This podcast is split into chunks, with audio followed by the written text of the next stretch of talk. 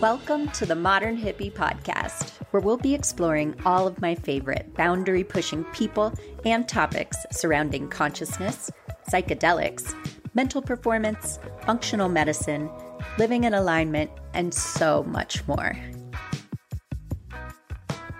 I'm your host, Barrett Perlman, a former pro wakeboarder turned body worker, energy healer, and well, a modern hippie. And I'm so glad you're here. Are you struggling to integrate your plant medicine or psychedelic experiences? Do you feel alone in your journey towards healing and self discovery? It's time to discover the Sacred Integration Tribe. Our online membership community is dedicated to bringing people together to share their experiences and support one another on their healing journey. With access to a wide range of resources, including weekly expert guidance on live integration calls with me, Barrett Perlman, guest hosts, integration materials released monthly, and heart centered peer support, you can finally find the tribe you've been searching for. Join Sacred Integration Tribe today at www.sacredintegrationtribe.com and discover the power of community on your path towards healing and personal growth. Again, that's sacredintegrationtribe.com. Welcome back to the Modern Hippie Podcast. I am joined today by my dear friend Steph Schuldt, who is a seven time world record holding spearfisher, freediver and freediving instructor trainer, and captain, owner, and guide of the magical sailboat, Sail La Vie. Thank you so much for joining me today, Steph. Yeah, thanks for having me. So, some fun facts about Steph. Um, she and I were, we went to high school together. And then we also roomed together our first year in college. And so we know each other pretty well. Very well, I'd say. Yeah. Yes. And what I love so much about you and your story is that you started going down this, you went down this like real straight arrow path of wanting to be a veterinarian and then kind of pivoting and going into business school and becoming a boss ass babe at business, getting your master's in business. And then you eventually um, got married, got divorced, and sold everything. I believe you sold everything now and bought yeah. this catamaran sailboat, 40 foot mm-hmm. catamaran sailboat that you are living on and sailing on in the Bahamas and soon to be around the world. Yep. wow. so um, there's so many things that I know and love about your story that I'm hoping you'll share with us today. Which, um, what made you go from having from being a boss at business to living on a sailboat? Can you connect that those dots with that story for us? Yeah, absolutely. Because it is.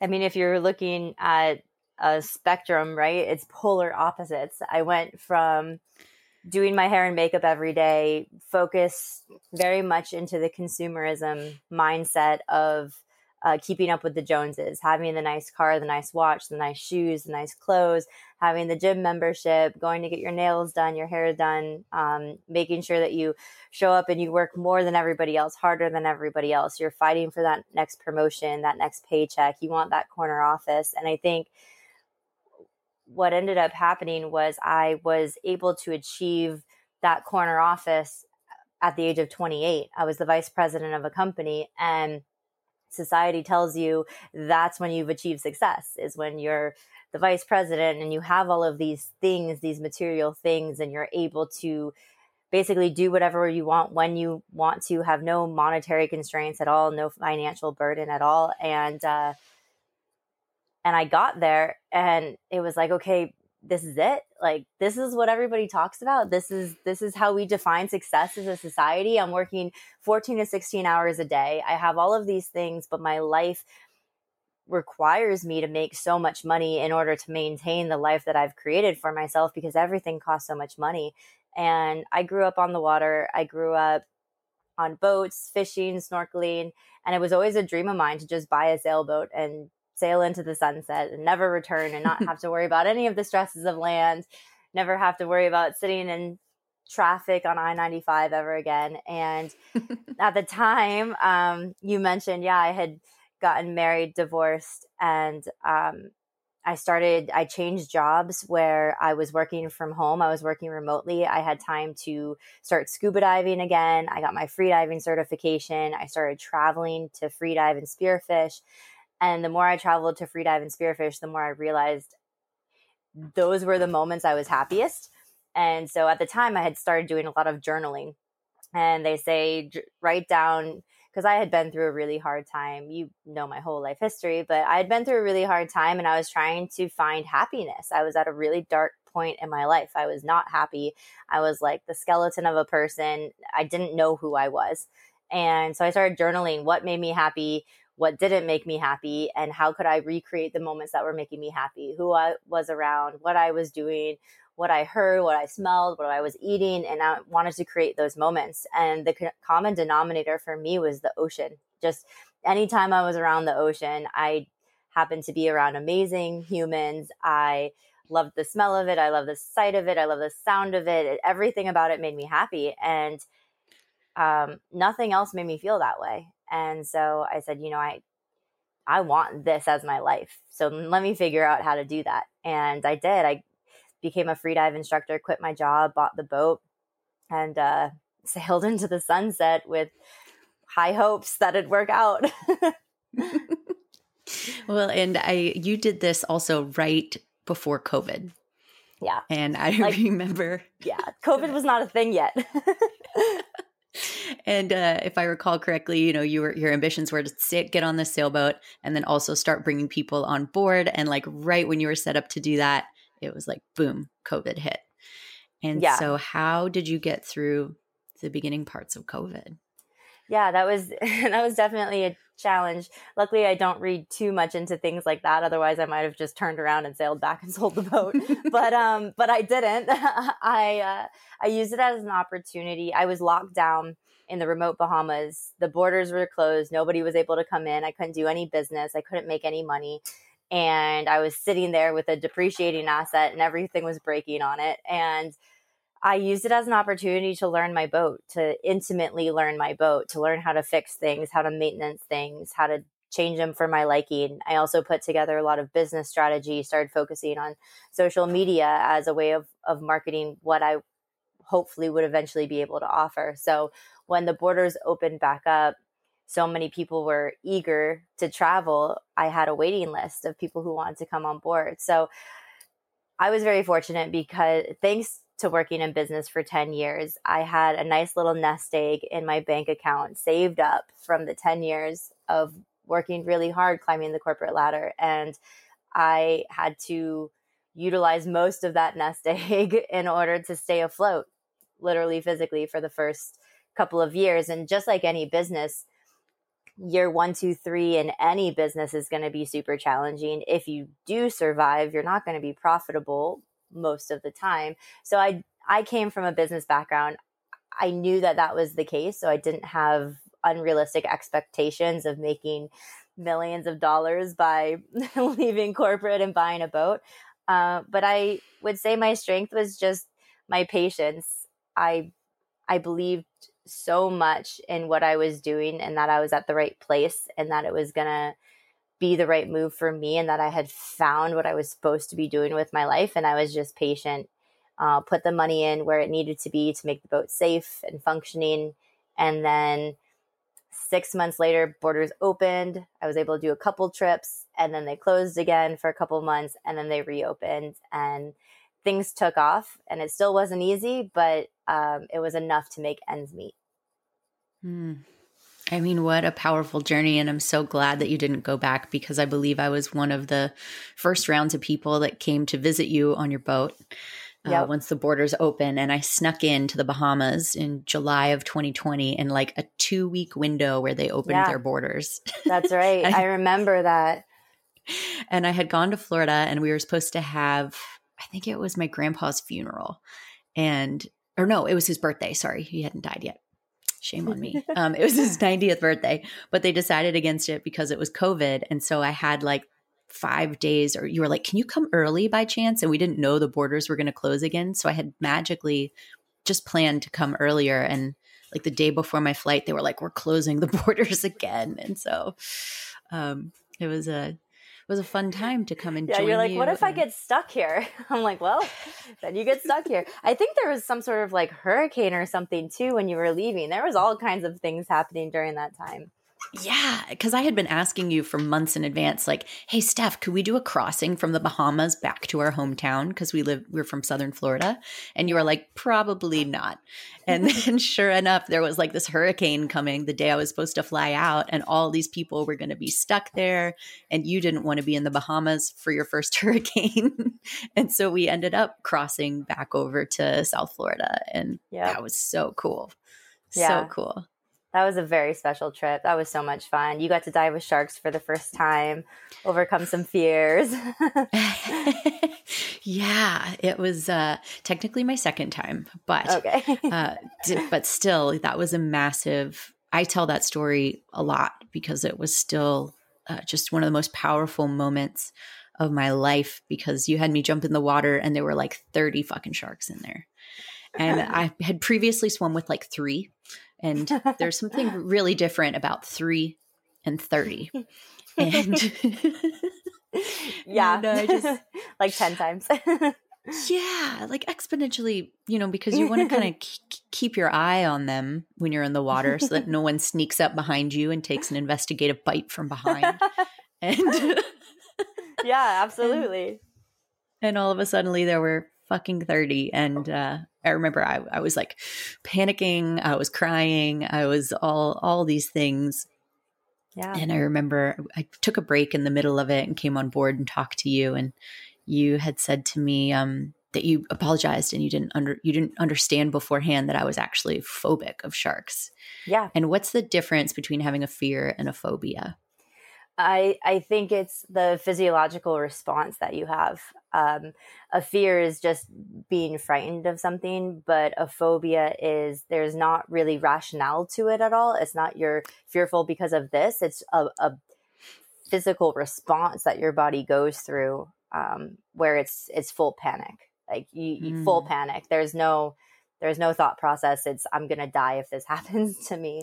And yeah, you had a you were you seemed a little bit nervous at first and then you were calm cool and collected. You got in the water. Everything was okay. You got out and you were just had a very strong emotional response. But i was extremely proud of you and impressed because after a little brief intermission, some breathing exercises talking through it we jumped back in together. We dove down together. We had some really great moments. And the second time you came up it was a much different emotional response. So i'd call that a win It was a major win. It was amazing. And I'm so grateful to you for having that chat with me and then going back down with me. And you were like, I remember you even Yep. said to me too, like, I will pay you a million dollars if you manage to get bit by a shark today. and I was like, That's How, Steph? true. All your money's in the boat. yeah, you're like, well, you don't have it, so I'm not going to try to prove you wrong. Too funny. But, but you were right. You were such a, a shark master, and and I think I was the last one to get out of the water that day. Like I Yeah. ended up just loving it so much, and watching your friend Andre Musgrove, who is a phenomenal shark master, free diver, underwater videographer, tour guide of the Bahamas. He's always on Shark Yeah. Week. yeah. Um, watching him go down and dive with them, and he would like flip them over and pet their bellies and kiss them on the head and they would all come running to him and being like do me do me and i was like what is going on with these sharks yeah. Andre started as a shark diver. That was his first job. So he was oh wow in high school. He worked for uh, Stuart's Cove here in the Bahamas, and he was the photographer for the. Sh- well, he was a shark feeder and a photographer when he was a child. So he's one with the ocean. Literally Yeah. and uh, so you never so we grew up in what's called the shark attack capital of the world and that's that area from cocoa beach down to sort of uh, jupiter like basically our hometown and Yeah. how did you you don't think that's a rational fear I I think because I never got into surfing, so it wasn't. I didn't really have the experiences that a lot of the surfers had or the fishermen. I wasn't really fishing either. If anything, I was snorkeling, not spearfishing, just snorkeling, and they didn't really want anything to do with me. Um, so I never even knew that was a thing. I was never on my radar at all. Hmm. well, lucky you. I was so scared. And then I Yeah. had a, my my roommate out here in Los Angeles. She got bit by a shark down in the Dominican Republic while she was Oh, on wow. a shark tour. And so while we were living together, and I must have been about uh, 28 years old or so when that happened. So Wow. yeah, I was just like not doing sharks, Yeah. not interested. Yeah. You have to be careful to who you go with, the situation you go with. There's a lot of controversy around it. Um, people have different mindsets around it. At the end of the day, I'm first and foremost a spearfisher, a spearo, a spearfishing woman, and so Mm. I don't want sharks to associate humans with food as being fed because then they're going to have the reaction that they're going to come up to us and eat. So when you're on my boat, we just put the we'll put the carcasses of fish into the bait crate and just bring the scent in, but not actually we don't want them to actually associate us with food. That's when things get a little Sure. hairy. Yeah. And the number of people per guy. There's just a lot of different variables. Just do a lot of research, read reviews, Mhm. ask about Well, how and you- many incidents they've had. Definitely ask how many incidents. Hopefully, the answer is it, it should be zero if you. it should be person. zero. Yes, it should be zero. Yeah, because you taught me so much about shark behavior, and I mean, by the end of my trip with you, I was like so in love with sharks, and it, it just really revolutionized me to be like, we have to save them all. We have to save the ocean. We have to. Oh my God, they're just these completely misunderstood creatures. and now you're um, surfing in LA, which is terrifying. so they say. I wouldn't do that.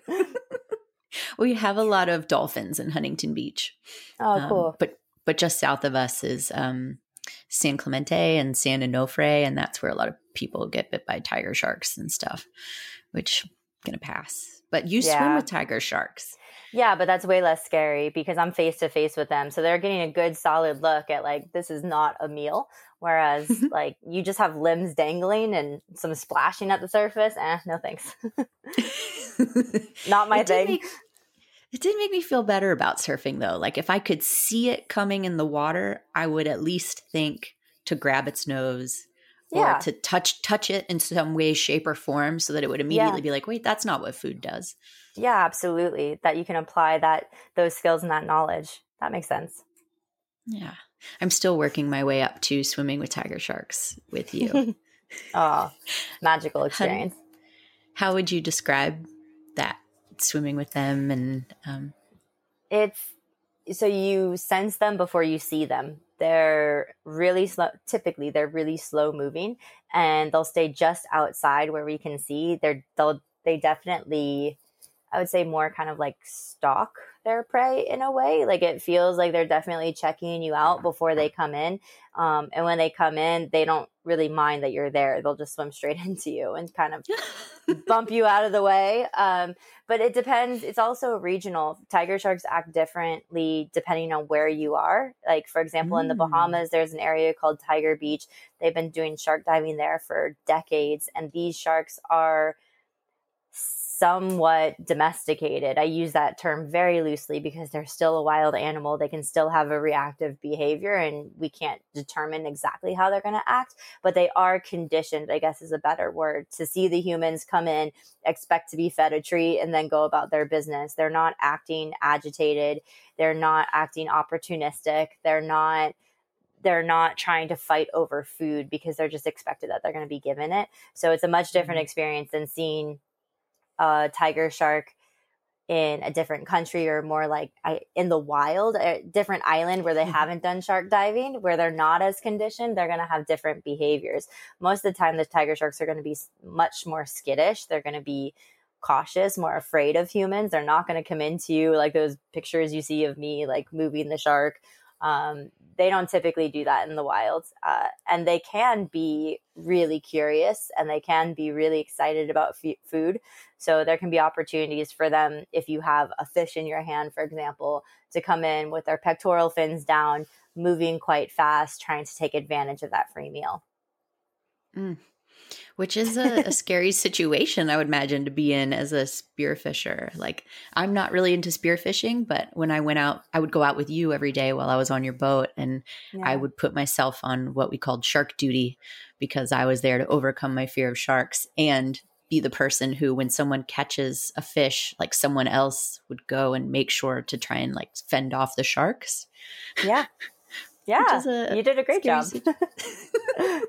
I think you saw me the the first time one shark like kind of came in and like beelined it for us, and you had given me a talking to about sharks being like dogs, and you were like the same way that you alpha a dog, you alpha a shark, and if a shark is being mm-hmm. rude, you have to let it know, and yeah. the same way that you would puff up and, and claim your space as an alpha, you do that with a shark, and so one kind of made a beeline for us and and I turned and looked and I immediately like swam backwards out of react and I stopped and I was like shit I'm supposed to swim at it. Okay. Deep breath and I like swam at it and it was immediately like whoa whoa whoa what the fuck is going on? Like no no no. And then it it turned around and swam off and I was like it worked.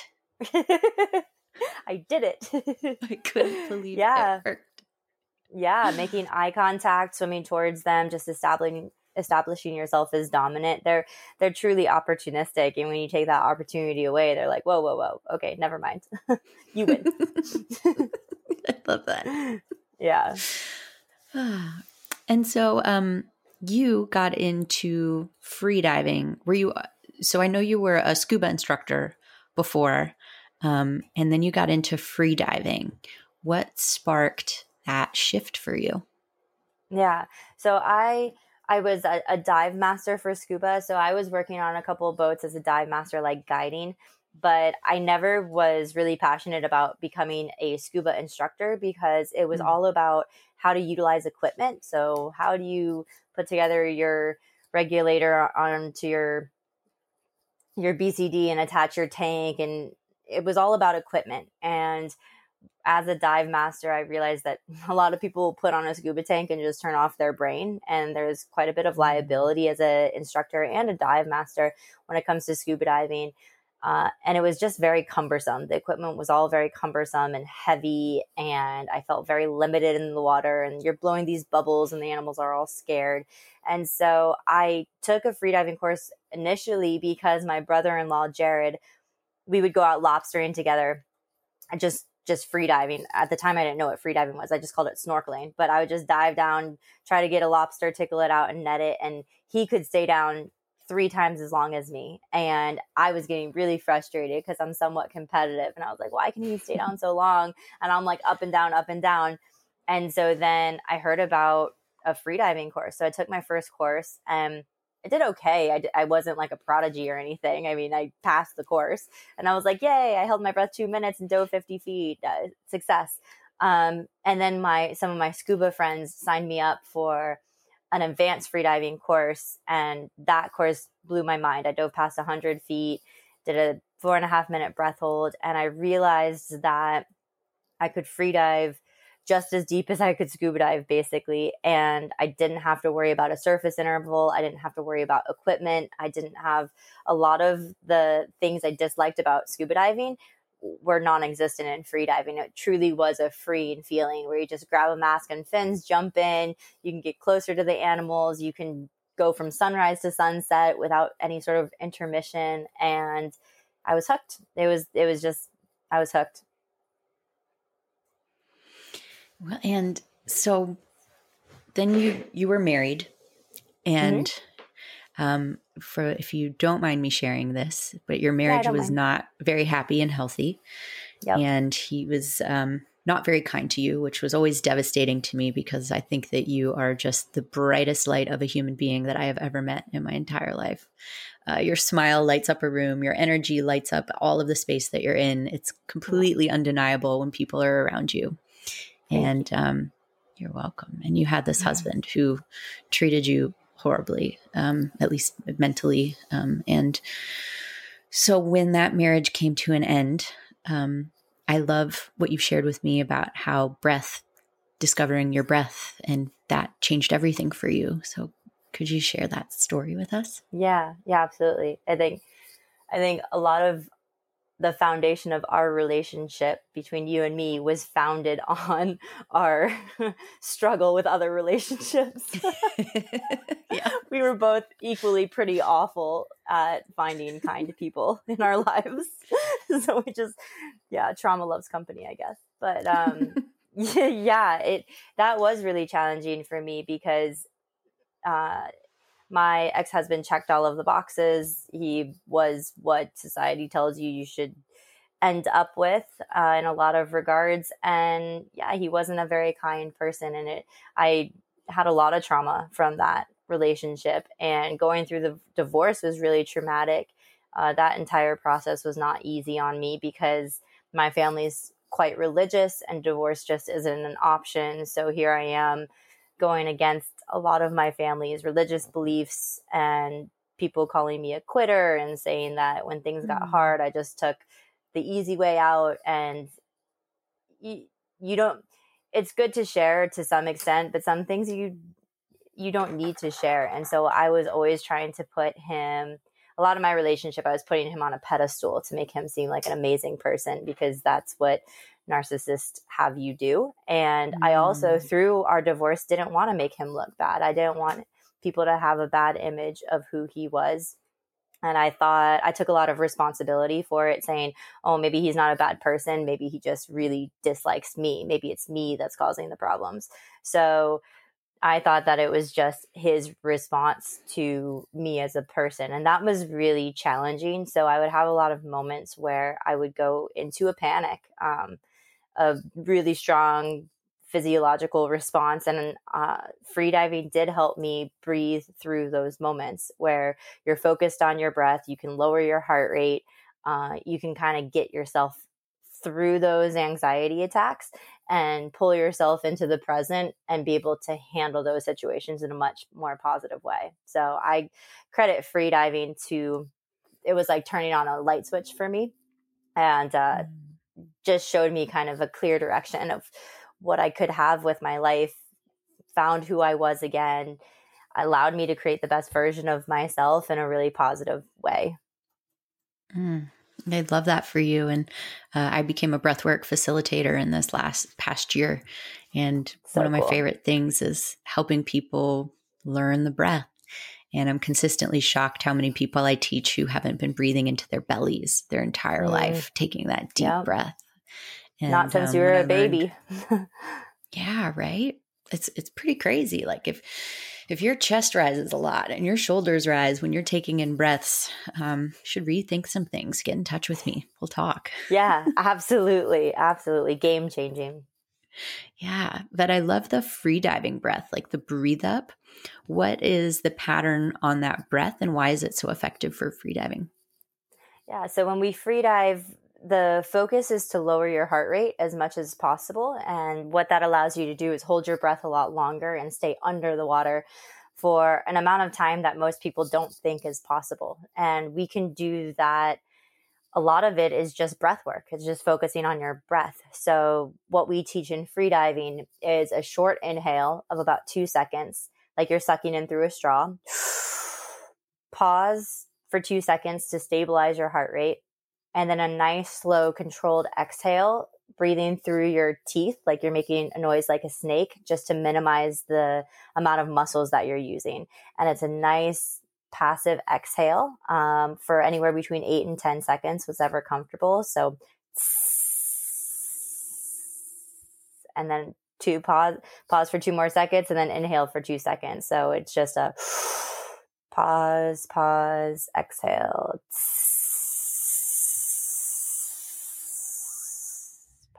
pause, pause, inhale. And you just go through that and it kicks in something called our mammalian dive reflex, which is a reflex that you're born with as a mammal.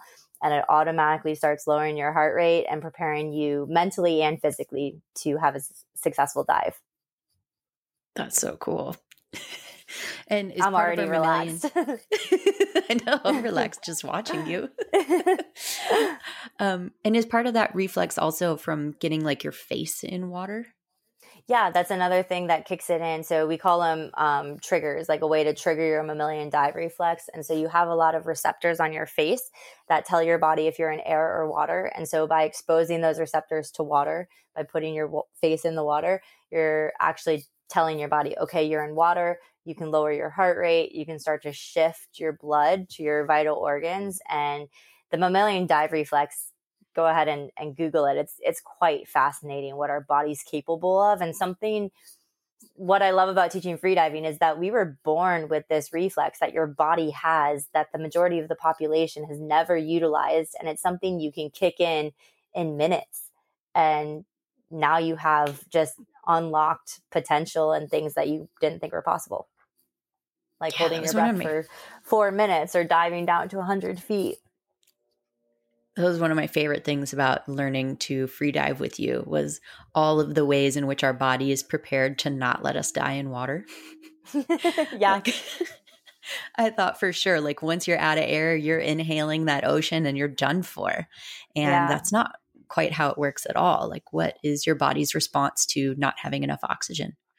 Yeah, it's great too. I've had a lot of surfers reach out and do freediving courses with me because of the what do you call them where you're like held down in the wave hold downs or something surfing? oh yeah. yeah yeah like where you're like hold down for m- multiple waves like you've been tumbled and you're held down underwater and mm. multiple waves go by and you're just under there like being tossed and i've had mm-hmm. a number of surfers reach out for courses because they want to learn how to do how to relax their body and basically do a static holding their breath as they're being tossed and turned around uh, so that they can survive those those takedowns yeah, it's incredibly helpful and something that I was grateful to draw on for my surfing um, because, it, yeah, there. I mean, here in Huntington Beach, I'm not really surfing anything that's like crazy Massive. big, like big waves. Yeah, we're like maybe eight feet is what I'll go out in here up to, but yeah, that's still pretty big.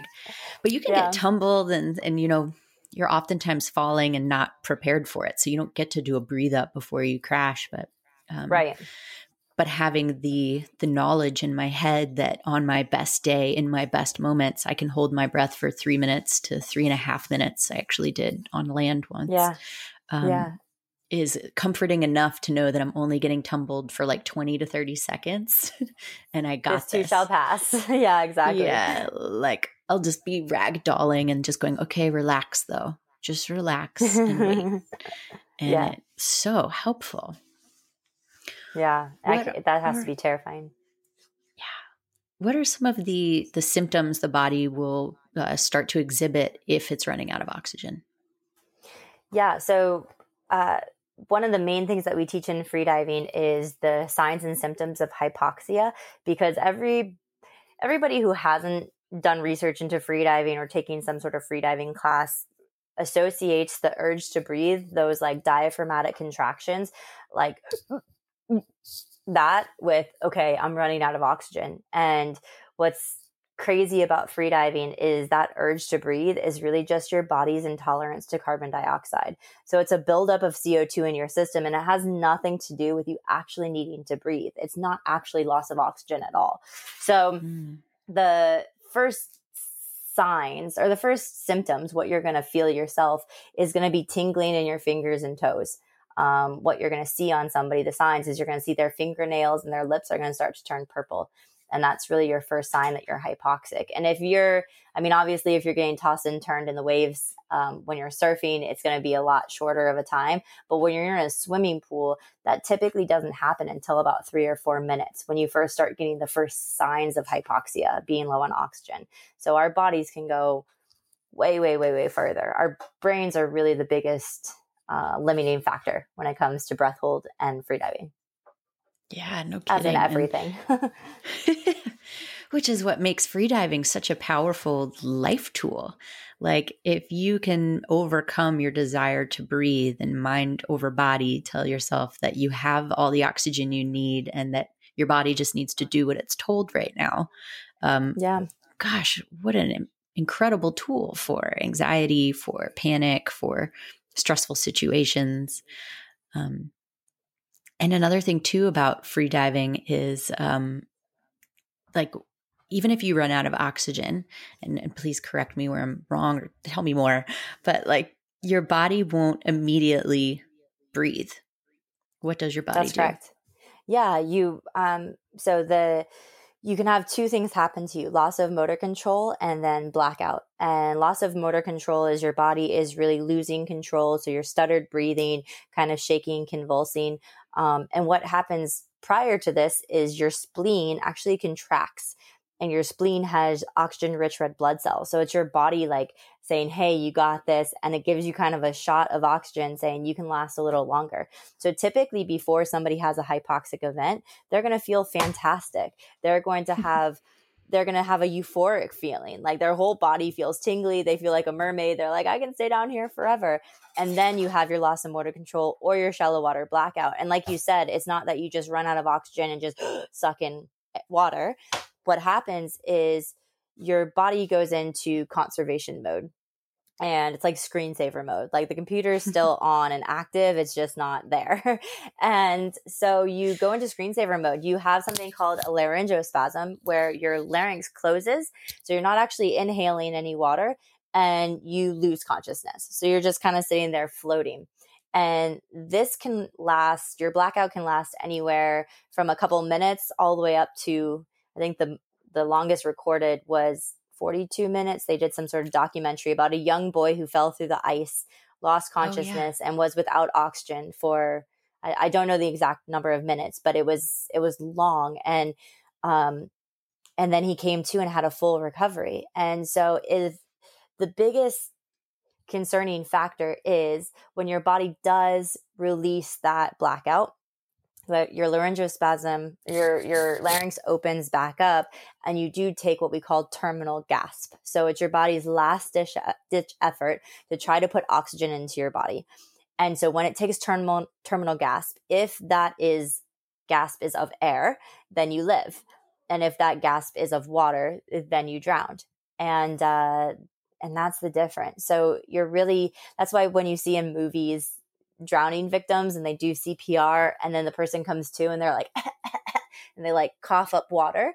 Um, mm-hmm. That's because the water was just in their mouth because their larynx closed off. So they're not actually inhaling any water, which is your body's defense to protect itself. Um, if you had inhaled the water, then you would be vomiting, you'd be coughing up bubbly, foamy stuff because it would have been in your lungs. And that's way more mm-hmm. dangerous than water just in your mouth. So your body goes through a lot of things first to prevent you from blacking out, but then if you do black out, to go into conservation mode to make sure you survive it. So, key to everything is have a good buddy, make sure they have your back and they know how to save you. Mm, wonderful safety tips. And yeah. I I love that and that gives me so much more confidence being out there in the water to just relax and in those yeah. snorkeling situations and hopefully can inspire some others to do the same. Um, I actually saw that movie uh, that was based on the documentary of that boy who got who fell through the ice. Yeah, it was yeah. really powerful and wild and crazy, um, crazy stories. Yeah, yeah. And so you also um, have been setting world records spearfishing, which I'm so proud of you for. Thank you. Never did I think that was going to happen. yeah. If anything, you're you're the world record holder of the two of us. You're you're way more badass than I ever ever will be. So, not at all true because look at you now. yeah, I'm pretty stoked on it. what is your favorite world record that you've set? Um, so the world records I have are all free diving, um, spear fishing, fish on pole spear. So I'm diving down without scuba gear. I'm using a pole spear, which means it doesn't have any sort of trigger mechanism. It's just a rubber band that you pull up the spear, let go, and shoot the fish. And I just set a record I wasn't necessarily going for this fish as a record. I just, this was a bucket list that I wanted to do so badly, which is to shoot a wahoo on a pole spear. Um, wahoo are very fast, very challenging to hunt, very challenging to get close enough. And then when you shoot them, they have really soft skin. They run like heck. They rip themselves out of shots really mm. easily. And even I guess in addition or more importantly, they are so delicious. They're one of my favorite fish to eat and they're super sustainable. So they're abundant in every ocean they exist.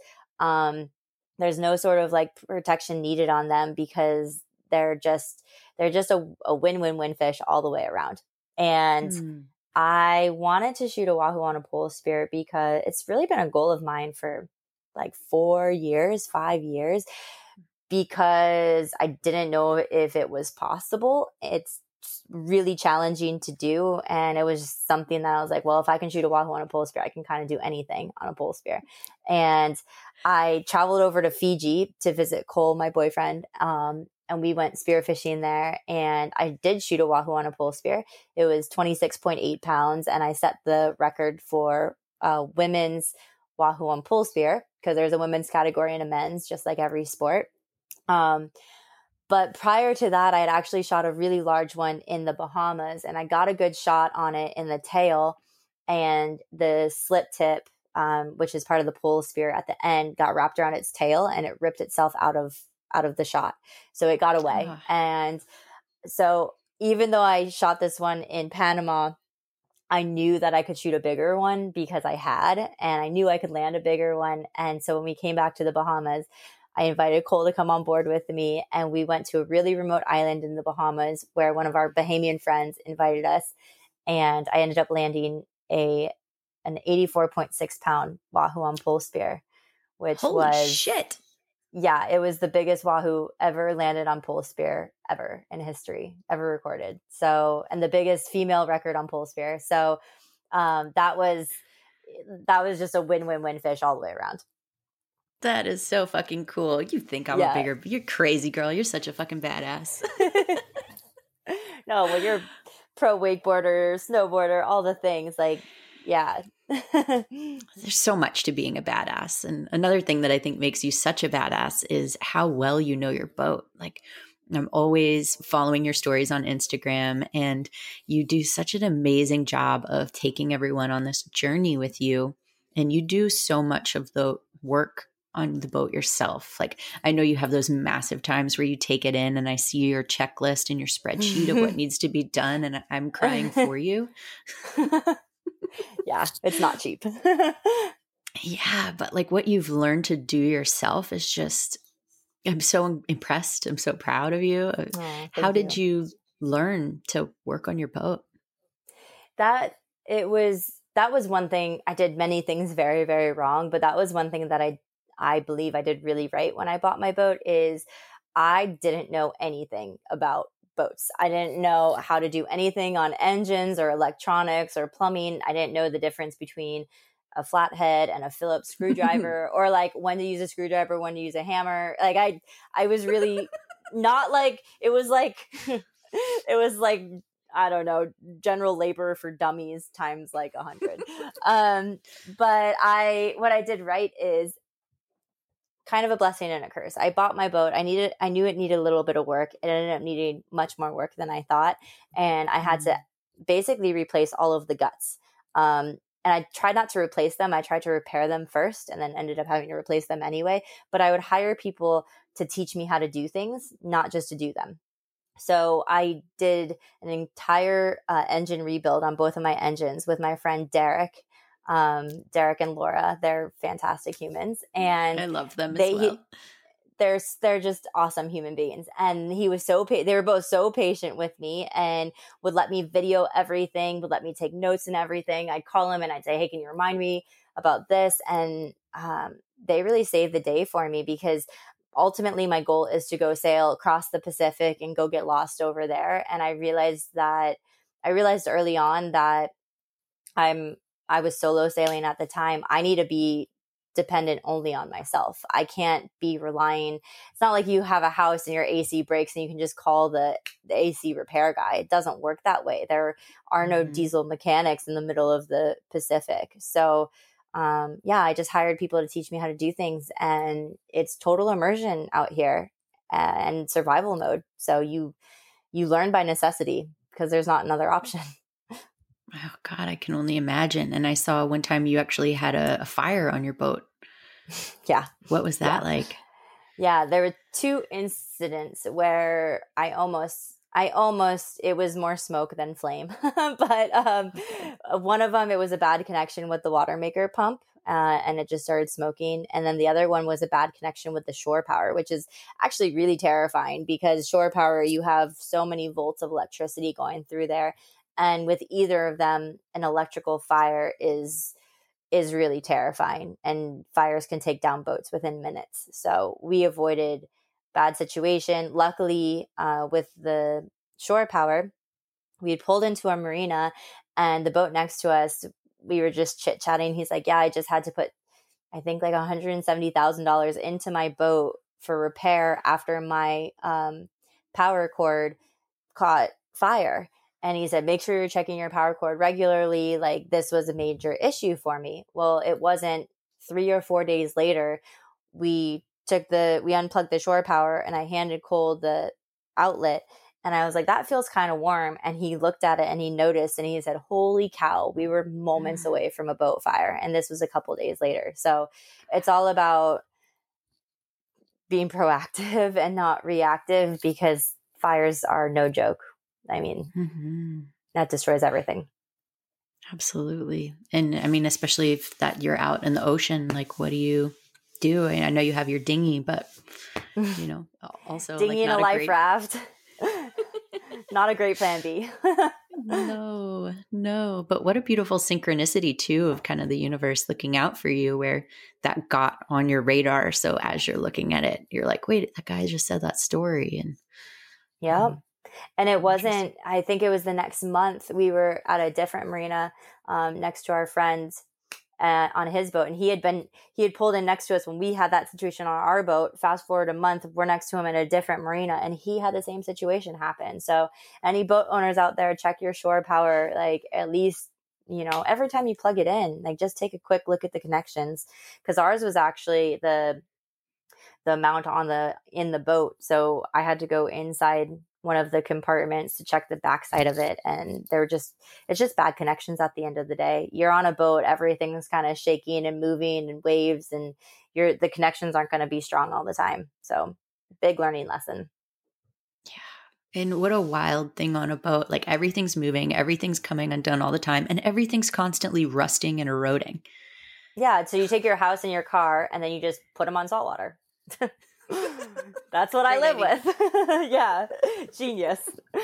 And that's what I live with. So, this, I mean, this life definitely isn't for everybody. You have to go into it with the mindset of everything's breaking all the time. And you just have to learn how to MacGyver and have a really positive attitude about it and just say, okay, let's add it to the list. Is that a, a, a today thing or a tomorrow thing or like a next week thing? But um, you stay busy and it's really fulfilling. I had done a lot of work in business for a long time and nothing is fulfilling as servicing my generator. You know, getting your hands dirty and getting down there and working for something that provides back to you and uh, mm. that allows you to continue living your dream. I mean, you're you're investing in yourself, you're investing in your dream, you're investing in making a difference, and your time isn't wasted on uh, micromanaging and, and mundane tasks.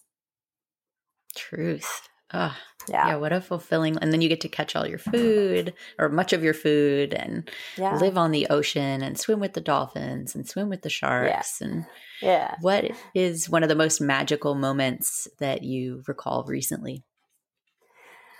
Um, well, recently, so recently I had a really interesting experience with a bull shark. We had a pregnant bull shark swimming around us and we were spearfishing and we had gotten a couple of fish and just kept, she was being very respectful of our space, really wasn't causing too many issues, wasn't coming in hot or anything. And so I decided to jump in the water. I wanted to do some GoPro video. I wanted to swim with her. And so I jumped in the water just by myself. Um, and I was swimming around and I kind of created some vibration at the sur- surface, just like a little to get her attention because she was swimming away. And the moment that she heard just that little vibration, she turned 180 degrees and was on the bottom and came straight up at me. Hmm. And mm-hmm. reviewing the footage, I was looking at it because I, all I had was I had my boyfriend's mask with his GoPro on it. So I don't have my pole spear. I don't have like a stick with a GoPro. I just have like his mask that I'm holding like this, like filming. And she comes straight up at me, not like pissed off or trying to eat or anything. She her fins were nice and out, but she was swimming like really curious, like coming up, and she just came straight into me. And I have his mask with the GoPro, and I'm trying not to touch her because bull sharks can be a little feisty, and she's pregnant, and I didn't know how she re- would respond to my touch. And I also didn't want her to scratch his mask or the GoPro because that was all I had. So I'm like trying to like move out of her way without touching her or having her like scratch anything. And she came into me. Then she went into my fins. And the moment that my fin hit her, she's like, oh, this is not something yummy. And she swam away really hard, like dropped her fins, got really scared and like swam away. And then she wouldn't come back in and interact with me. And um, because I had scared her. And that was a cool experience because it I, it was unexpected. I just didn't expect her to have such a strong response, uh, curiosity mm-hmm. response, where she was coming in, and then to be so much up in my business, even though I'm making eye contact and looking at her and doing all the things. So that was it was really cool because it showed me even though I've studied their behaviors for many years, every shark, every situation, um, every condition is going to be different. And a lot of times it's not predictable. So a bit humbling as well. Mm, yeah, what a beautiful moment. Thank you for sharing that story because I just, I love that. And I love that about the ocean. Like they're all wild creatures and they're all different. And there's no way to meet every single one of them. And just those, the beauty of them. Yeah, just mm. like humans. People ask me all the time, like, if you're saying sharks aren't man eaters, and why do people get killed by sharks? And I'm like, yeah, well, humans aren't typically, you're not going to find humans just killing humans, but it happens. Like, catch somebody mm. that's a little bit off or catch somebody on a bad day, like, they're going to be a little crankier, a little more aggressive than normal. And it's the same thing with wild animals. Truth. And so, what do you do now? Like, I know you charter your boat, you bring people in for tours, but what's your what's your official like how people can come yeah. and live this magical existence with you? Yeah. So, what we've started to focus on now is more of uh, blogging and documenting. Cole's really good at photography and videography. So, we've been doing a lot more videoing. We started, I started my YouTube channel, and the purpose of me starting the YouTube channel is really um, kind of like a like a photo album um, when we're growing mm. up. Uh, I want to have these memories to look back on, but I also want to use it as a platform to share the experiences with my friends and family and people who wouldn't have the opportunity to experience something like this, so they can they can see life through my eyes. Um, and just share that part. We're about to start a really fun adventure sailing from the Bahamas to Panama, spending about a year in Central America, and then going across the Pacific. So yeah, I mean, I still do charters, still have people on the boat. We're doing, you know, one or two every couple of months, um, but really mm. focusing more on the YouTube game um, and doing more content creation.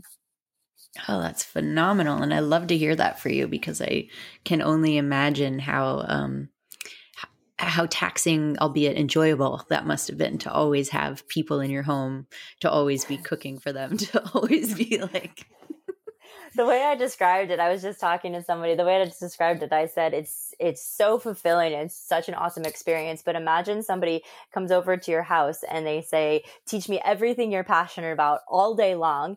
And then they then you do, and then they're like, "Okay, and now I want dinner." And then you cook them dinner, and you do the dishes, and then you're like, "Okay," and then you put them to bed, and then they knock on your door and say, "Hey, what about some toilet paper?" And then you give them toilet paper, and then you go to bed, and then you wake up at sunrise and like they're like hey how about some coffee now? And then you're making them coffee and they're like okay i'm ready for a great day of you sharing your passion with me.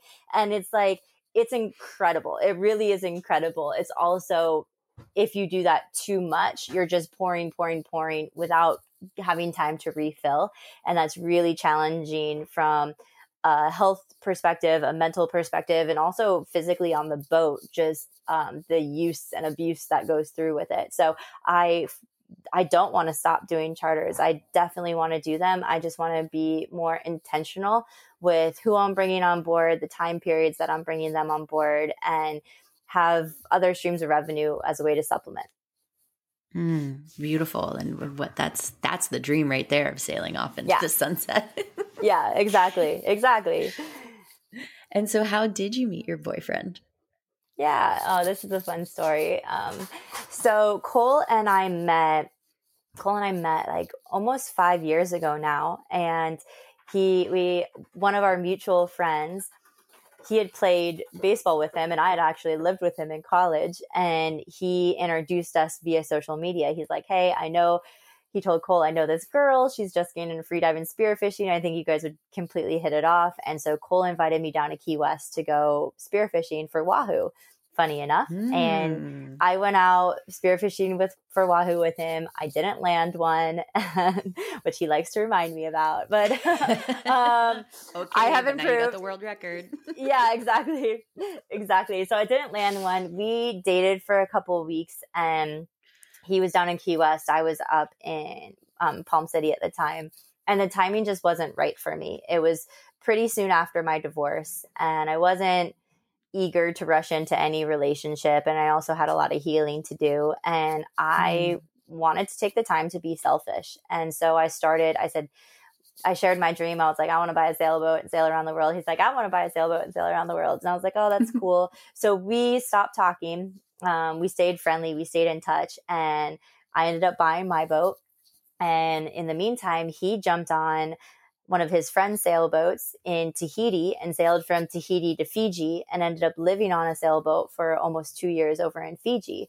So here we mm. are. He is a captain, a freediving instructor, a spearfishing guide, a professional fisherman, photographer, videographer, and we're living these parallel lives on opposite sides of the world. And we had mutual friends who, so I linked up with them in the Bahamas and we were buddy boating, which means our boats were like next to each other for about seven months in the Bahamas and we were running trips. And I found out that they actually knew Cole from running spearfishing trips in Tonga eight years prior. So before I had ever met Cole, before I'd ever met them, they had already met Cole. So really small world. And we sailed back to Fort Lauderdale together. At the time, Cole was just returning back from Fiji and happened to be driving from Key West up to Jacksonville, Florida for his brother's birthday party. And we were in Fort Lauderdale. Fort Lauderdale is a halfway point, and he wanted to surprise our friends Hilton and Amy. That was his excuse. And so I was like, "Yeah, like come surprise them. I'm staying with them. You can come stay the night. We're at my friend's condo. It's going to be fun." And we rekindled that night. We just talked about all the things that had happened since the last time we saw each other, and I invited him to come on the boat. Um, so he came on the boat, uh, bought a one way ticket. We celebrated his birthday at Tiger Beach, so he got to have an interaction with a tiger shark for his first time, and we just hit it off. We just hit it off, and it just everything just flowed very naturally and very quickly, but very naturally. Mm. I fucking love that for you. Cuz yeah, when I when I saw you last in person in the summer of 2020, you know, I remember you being like, I don't know how I'm really ever supposed to meet someone because they they're going to have to want this life. They're going to have to want yeah. to live on my sailboat because I own it and yeah. do all of this all the time. And, and it's um, I mean, it it gets more challenging for us, right? Like we're in our 30s, we're single women, we have our careers, we have everything kind of set. And so, just in general, the pool of available candidates is relatively small compared to when you're in your 20s. But then add to it that I live on a sailboat in the Bahamas. like, and, and, and I had dated a couple guys who were really, really attracted to the idea of the package that I came with. Um, mm. But what I found is when when they came on board to do a trip, or when they were just when they came on to test it, it was never their passion. So they were losing their identity just to latch on to hang on to my coattails and just go for the ride and that's mm. not attractive that's that's not what i want for my partner i don't want somebody who just becomes completely codependent on me i need somebody who not only was willing to move on board and share this experience, but I needed somebody where it was their dream as well, independent of mine. And mm. I found it. Surprisingly, I didn't know it existed, but if I can do it, there's hope for everybody. so true. I actually uh, just met my partner and uh, about a month ago, maybe. And we met on Instagram Yeah. Kind of similar thing where I've, I've started to just be like, God, I'm so far along on this journey and this path that I'm walking. I'm tired of trying to to pull whoever I'm dating up by their hair to bring them up with Yeah. me Yeah. and reaching at my level. And I guess I just give up. I give up on dating and um, getting some some great. This past year really opened my eyes to what was possible. Like I had this incredible partner for a little bit named Nick, who was so healing for me, um, and we're still good friends to this day. But uh, Oh, yeah, it. this guy really rose, and I have so much respect. I had been following him for like a year before we even met and connected, and um, I love that for you. yeah, thanks. So it's it's also going at the speed of light, quantum dating, which I'm here for, and I think it's Yeah. really, really beautiful. Yeah. Yeah. Well, I'm so happy you're happy, and I'm stoked that you're going to Panama. And I may have to figure out how to come join you somewhere in Central America because I love Central America, South. Yeah, America. absolutely. I I would love for you to come out and our forces combine and do something really offer a really cool program for anybody who's interested. I think there's a lot of potential there. Yes, we will riff more and share it with you guys when we're ready. And how can my listeners best keep up with you? Um, best way to follow along would be Instagram and YouTube, which is just Freediver Steph. So pretty simple. Awesome. I will have those all linked up in the show notes. And thank you again so much for joining me today. And I just love continuing watching your journey and encourage everyone else to do the same. It's not only beautiful and aesthetically pleasing, but a delight to to watch what you go through. Thanks, ma'am. I appreciate it. Thanks for having me. Thanks so much for listening. If you enjoyed this episode, please subscribe and review this podcast wherever you're listening. I'm so grateful to have you on this journey with me. Until next time.